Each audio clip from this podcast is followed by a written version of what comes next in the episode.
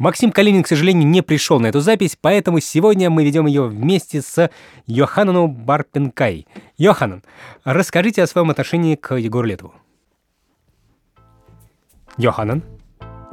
Ах, Иоанн.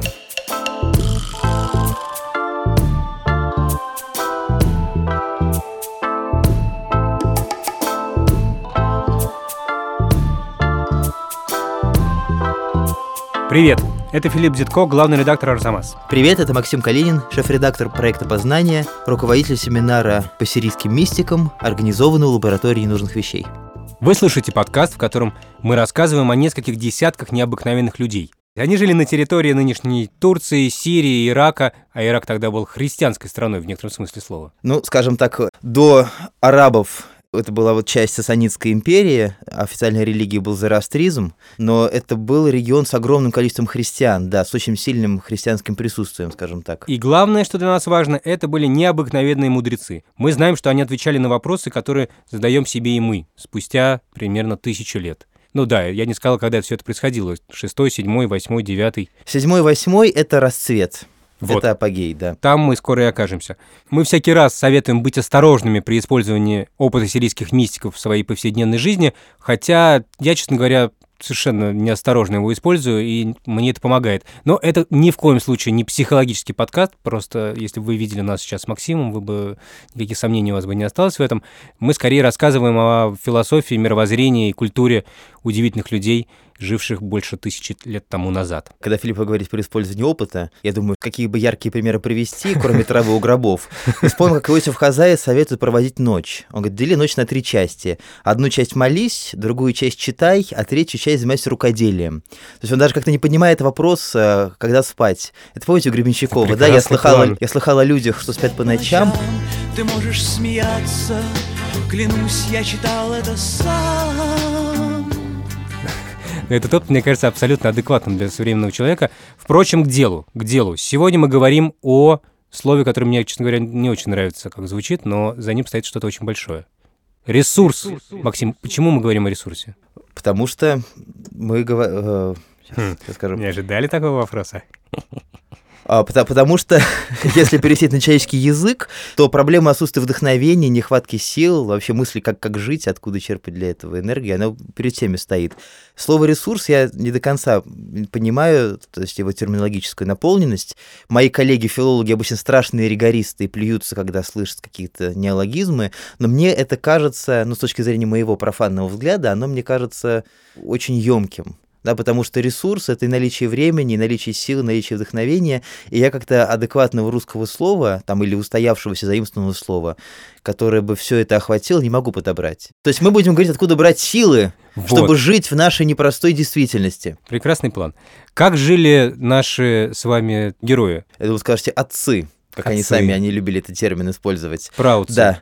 Но вот мне коллега, священник из Минска, который занимается переводами сирийского, говорит, психотерапевт, с которым я разговаривал на эту тему, удивлялся, как они не выгорали. То есть их жизнь была очень однообразной. Если это монастырская жизнь, то это одни и те же лица, одни и те же занятия, страшная рутина. То есть это очень строгий круг богослужений, а за пределами богослужений тоже ты делаешь одно и то же. Там они могли заниматься рукоделием, плести корзины, например, потому что считалось, что это избавляет от уныния. Там они могли переписывать книги, читать книги. То есть, в общем-то, не было внешних впечатлений. Если только арабов, которые там своими походами завоевательными туда приходили, считать впечатлениями, в остальном все было очень... на третий раз уже не удивляешься. Да.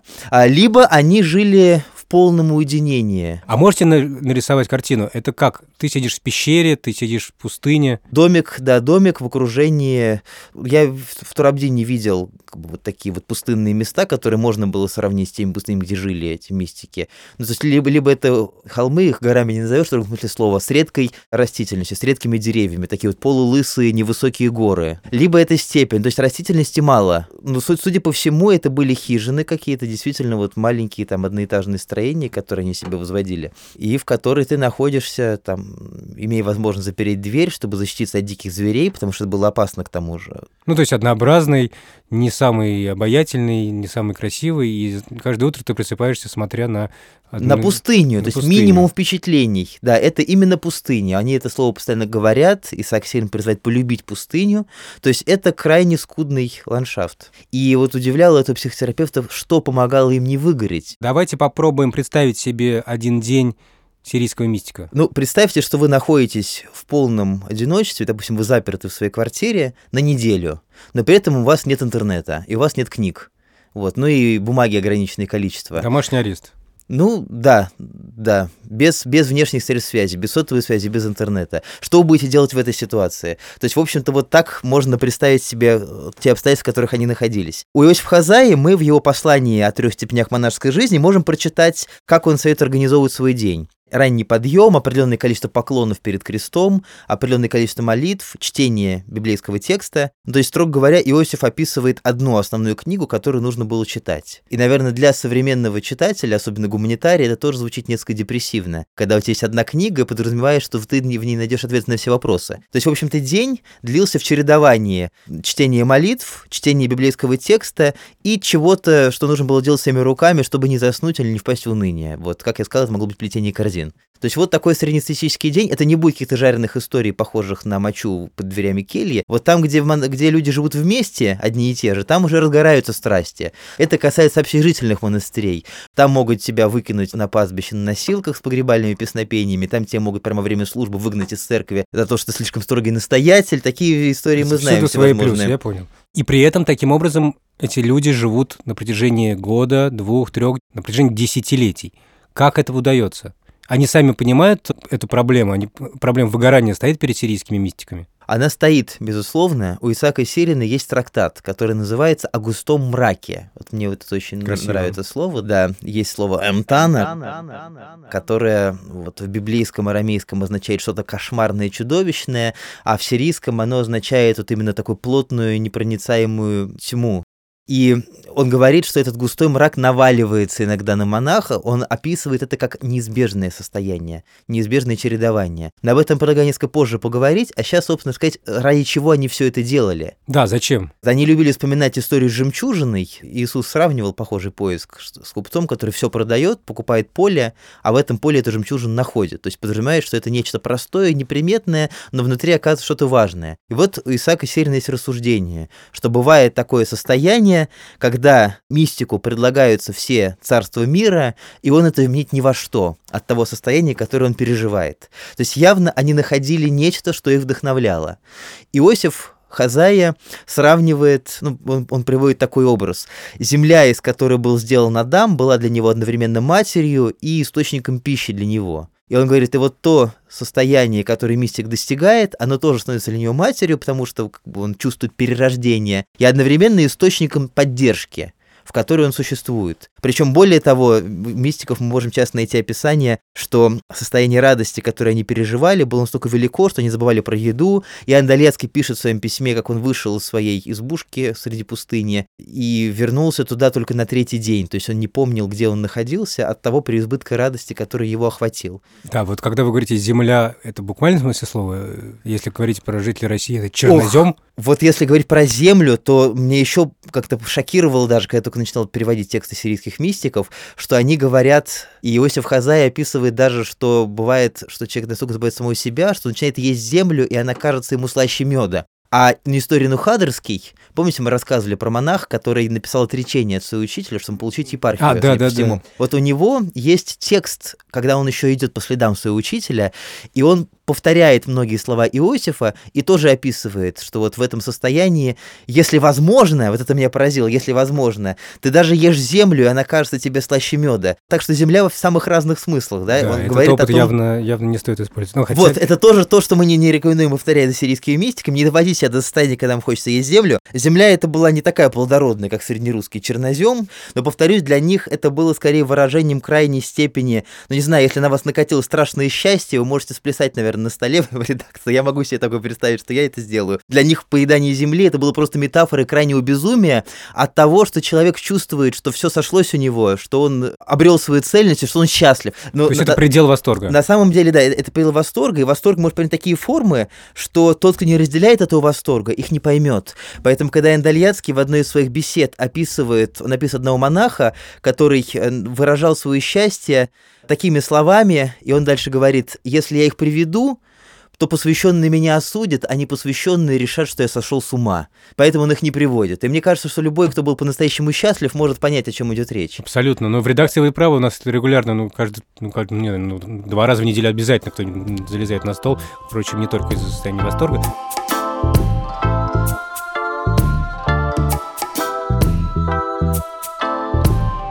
Этот источник силы, который в себе открывает мистик, он поддерживает его и даже заменяет ему его обычную еду, что побуждает Исаака Сирина говорить, что в этом состоянии нельзя находиться долго, иначе ты просто умрешь.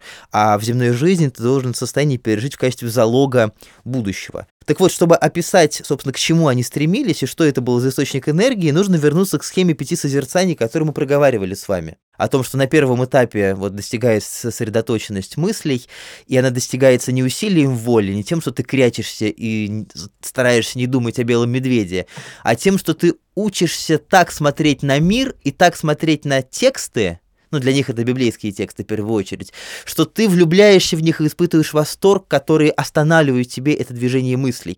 Ты избавляешься от раздробленности своего сознания. На втором этапе они говорили, что они видят ангелов, но для нас важно, что они говорят, что на втором этапе человек достигает естественного состояния своей природы, когда он начинает видеть других людей такими, какие они есть. И от того, что он видит красоту внутреннюю каждого человека, он начинает испытывать любовь ко всем людям. Это 3-й, 4-й этап, когда человек созерцает, как они это описывали, суд Божий и промысл Божий, заботу Божию. И, наконец, 5-й этап — это созерцание божественного света. Это есть то самое дно колодца, о котором мы говорили, потому что, на самом деле, это не подъем, это не лестница, а это, наоборот, спуск в дебри самого себя. Так вот, они исходят из того, что когда ты лезешь внутрь себя, ты находишь там не кучу дерьма, что можно было бы ожидать, как-то задумываешься о том, что внутри себя, куча страхов, ты, разгребя все это дерьмо, ты находишь сокровища, это не жемчужина на поле, я не знаю, а это золотая ваза на дне деревенского туалета, самого простого, на его дне, помните, Солженицын написал, как чекисты искали секретные документы, перекопали весь огород и вычистили всю выгребную яму туалета, но ничего не нашли, а сирийские местники утверждают, что ты в самом деле, как Солженицын, чекист, или как Иоанн Дамаскин, которого тоже, когда он поступил в монастырь, заставили выгребать сортиры. Ты выгребешь в себе это и найдешь. И они утверждали, что нашли. И мне это напоминает песню Егора Летова про вечную весну. Это ровно про опыт сирийских мистиков.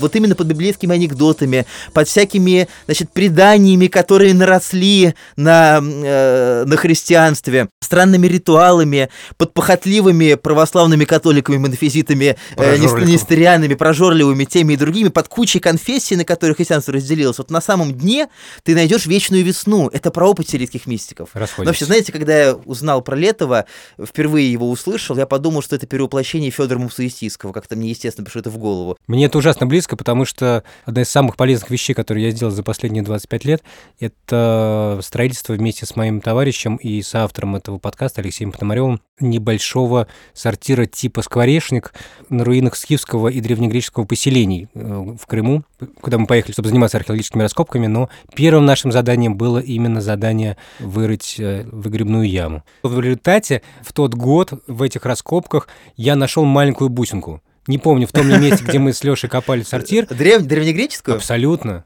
Абсолютно. Там интересно, потому что это место на берегу Черного моря, и там разные ребята хотели поселиться, поэтому там жили и скифы, и древние греки, и кто только не. Чья бусинка, похоже, все-таки древнегреческая. По крайней мере, так нам сказали старшие товарищи.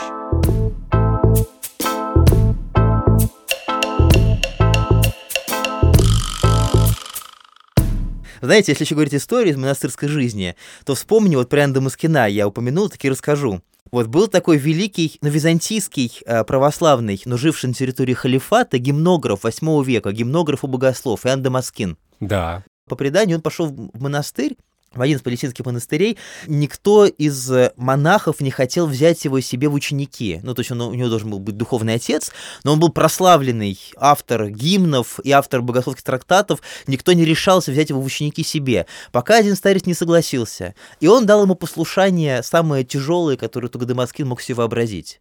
И это не чистка туалетов, он ему запретил писать. Он запретил ему прикасаться к... Почему это тяжелое испытание? Ну, потому что Дамаскин был поэт, он был богослов, был философ. Он не мог не писать, это была его потребность. Он запретил ему писать, что бы то ни было. Ему это было очень тяжело. Он держался большим трудом, пока к нему не пришел монах, у которого умер родственник, и попросил его утешения. Попросил написать ему что-нибудь в утешение.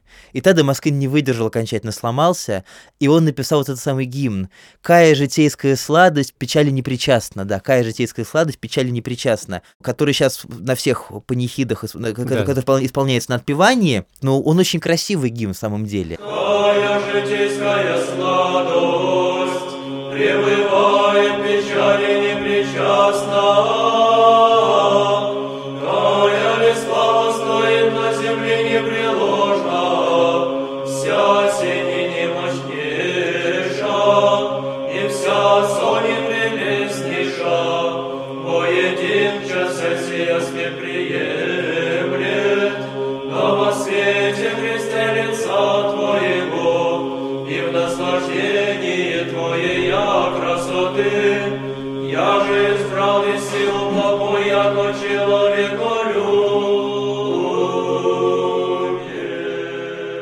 То есть, слава богу, что Дамаскин наслушался. Да, но за то, что наслушался, этот самый старец заставил его выгрести все сортиры в этом монастыре. То есть, вот все-таки. То есть, он решил подвергнуть учителя церкви самому унизительному наказанию. Иоанн Дамаскин своими руками, которым писал каноны, он выгребал сортиры. Но гимн таки он написал, и в чинопоследование он вошел. Кажется, мы сейчас подходим вплотную к ответу на вопрос, который мы задавали в самом начале, про ресурс. То есть, если для Дамаскина наказанием становится не писать, для него писать – это способ обретения этого ресурса, способ спасения. Да, безусловно. Вот знаете, там часто говорят про внутреннего критика, внутреннего еще кого-то. Вот во мне есть два внутренних существа. Внутренний талиб, который бьет меня прикладом по голове, когда я унываю. И внутренняя Лиза, соавтор нашего подкаста, которая время от времени троллит меня, когда я думаю о мистике, задает мне вопросы. И вот Лиза внутри меня говорит, что вы говорите, значит, вы говорите про 5 этапов погружения, и что вы хотите заставить людей, которые, быть может, и в богов не веруют, следовать всей этой мистической лабуде.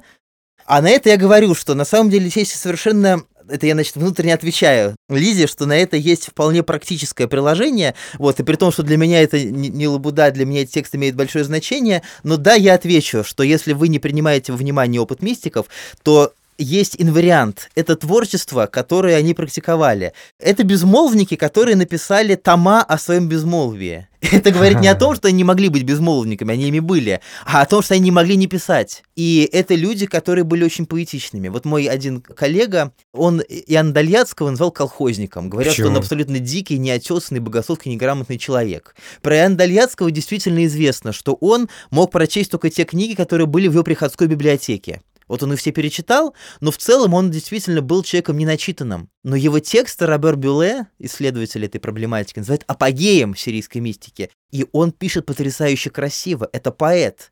Это колхозник, но это поэт-мистик. То есть они не могли не заниматься творчеством. Иосиф Хаззайя написал больше, чем все сирийские мистики вместе взятые, судя по всему. Исаак Сирин, который, по легенде, значит, был епископом Ниневии, при том, что он как бы отказался от своей интеллигентной профессии епископа, он написал 5 томов, согласно одной традиции, 7 томов, согласно другой. И писал он много и сложно. То есть они все не могли не творить.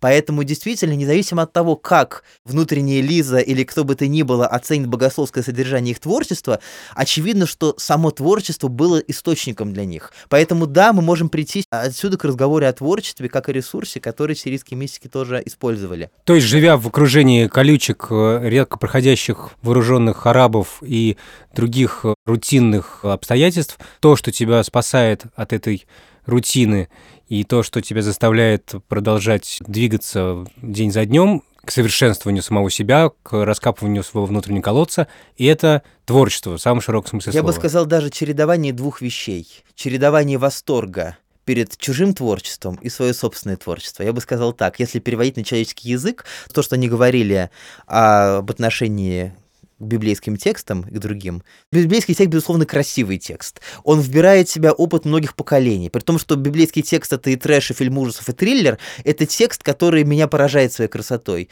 И вот они от этой красоты отталкивались, от восторга перед этой красотой. И перед природой, которая, даже если это пустыня, она прекрасна. То есть они умели восторгаться чужим и умели создавать свое. Вот мне кажется, секрет был в этом чередовании.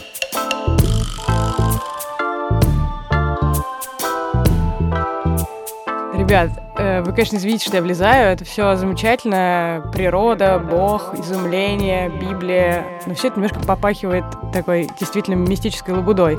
А что делать простым смертным, который вот подстраивает записи подкаста под грудное вскармливание и вообще живут какую-то другую реальность? Вы, наконец-то, слышите голос легендарной Лизы.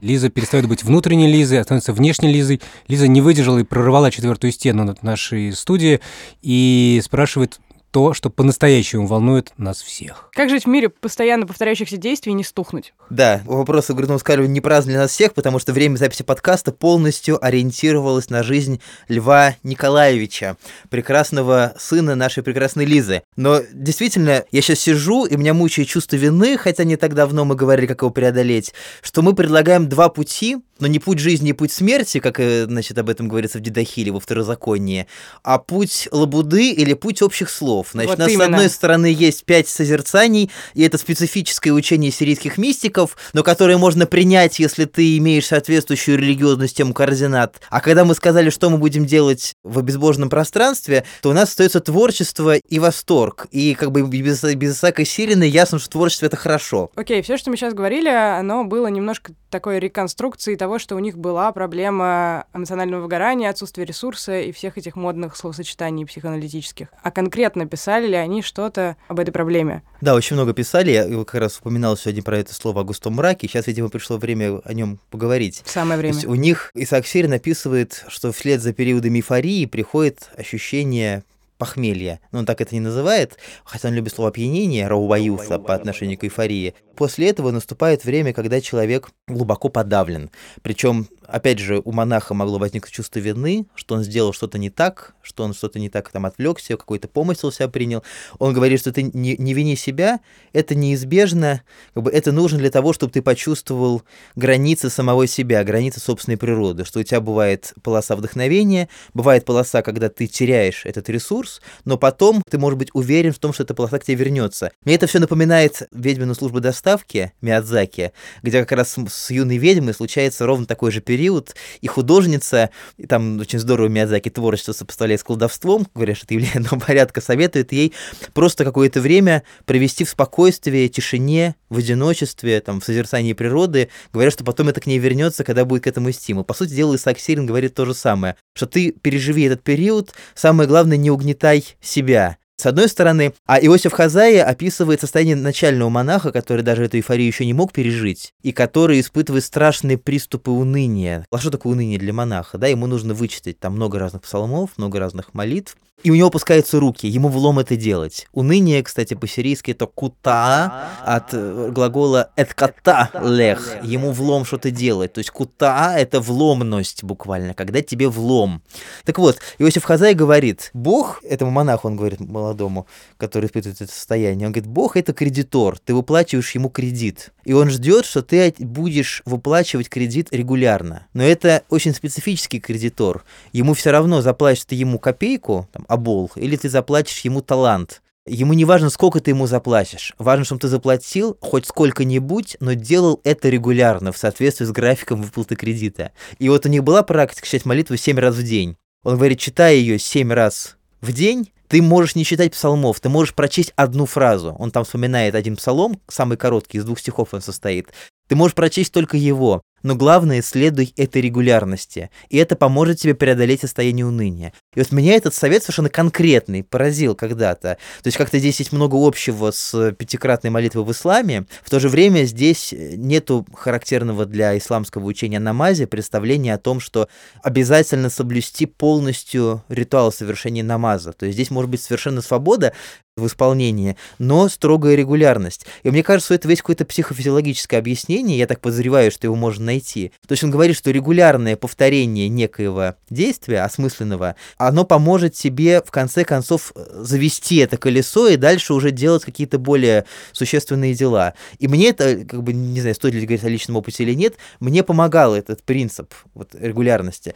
Это первый момент, который говорит Иосиф Хаззайя. И второй момент, он говорит, найди подходящую фразу, один афоризм, один стих из Библии, который тебя будет поддерживать. Если тебе нужно, повторяй его неделю вместо всех молитв, повторяй его месяц, но найди именно то, что служит для тебя источником вдохновения. И вот, кстати, я это использовал в своей жизни, даже еще до чтения Иосифа Хаззайи. Там я заметил, что если мне, например, вот реально нет ресурса общаться с детьми, я думаю, что мне нужно написать статью на какую-то тему, мне нужно делать кучу дел по работе. И если я сформулировал какую-то фразу, какую-то новую мысль выразил в нескольких строчках, мне этого хватает потом на несколько часов общения с детьми. Или, например, я открываю клинопись новоассирийскую, я запоминаю, как пишется очередной клинописный знак, я это прокручиваю в голове, и все, я занят чем-то, даже не творческим, а обучающим, и я могу играть с детьми уже с мыслью о том, что я не разрываюсь между самореализацией и общением с ребенком. Такой здоровый эгоизм, понятно. Да. Я хочу немножко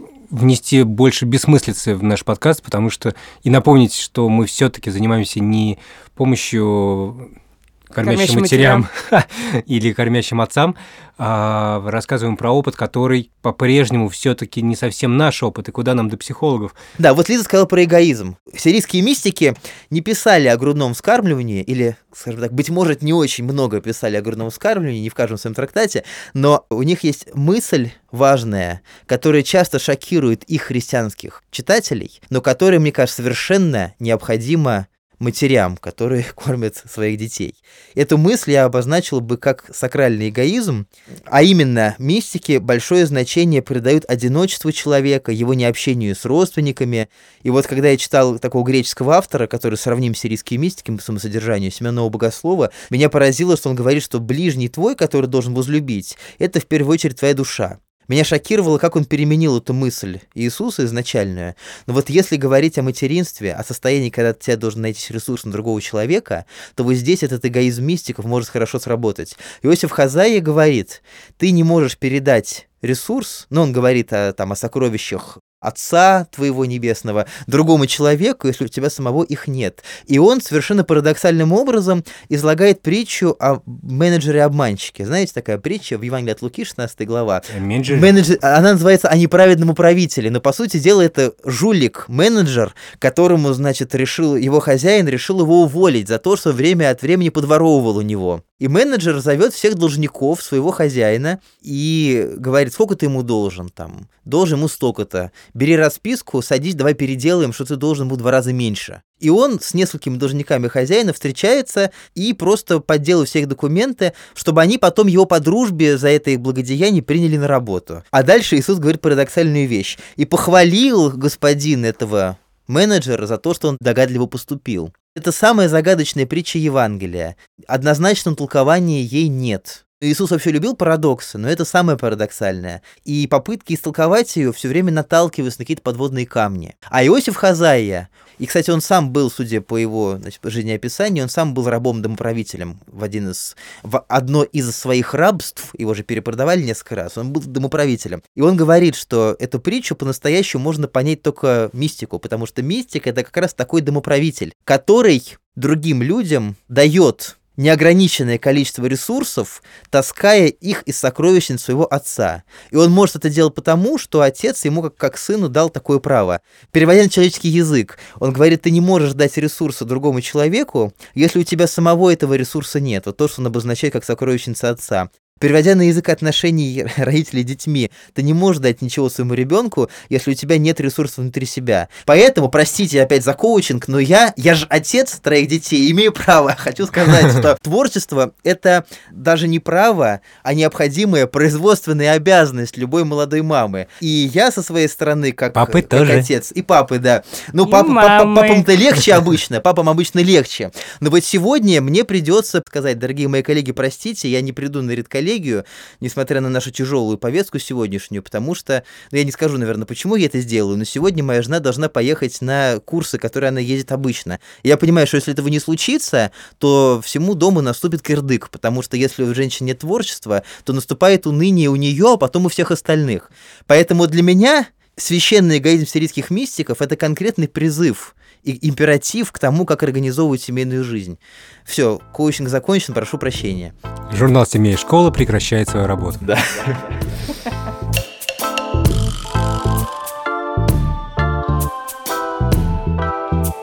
Вы слушали подкаст «Отвечают сирийские мистики». Его делали звукорежиссер и редактор Алексей Пономарев, продюсер Лиза Марантиди, выпускающий редактор Дмитрий Перевозчиков и мы, Максим Калинин и Филипп Дзядко. Ставьте нам оценки в приложении, где вы слушаете подкасты. Так о сирийских мудрецах смогут узнать еще больше слушателей. А удобнее всего наши подкасты, лекции и другие аудиоматериалы слушать в мобильном приложении «Радио Арзамас».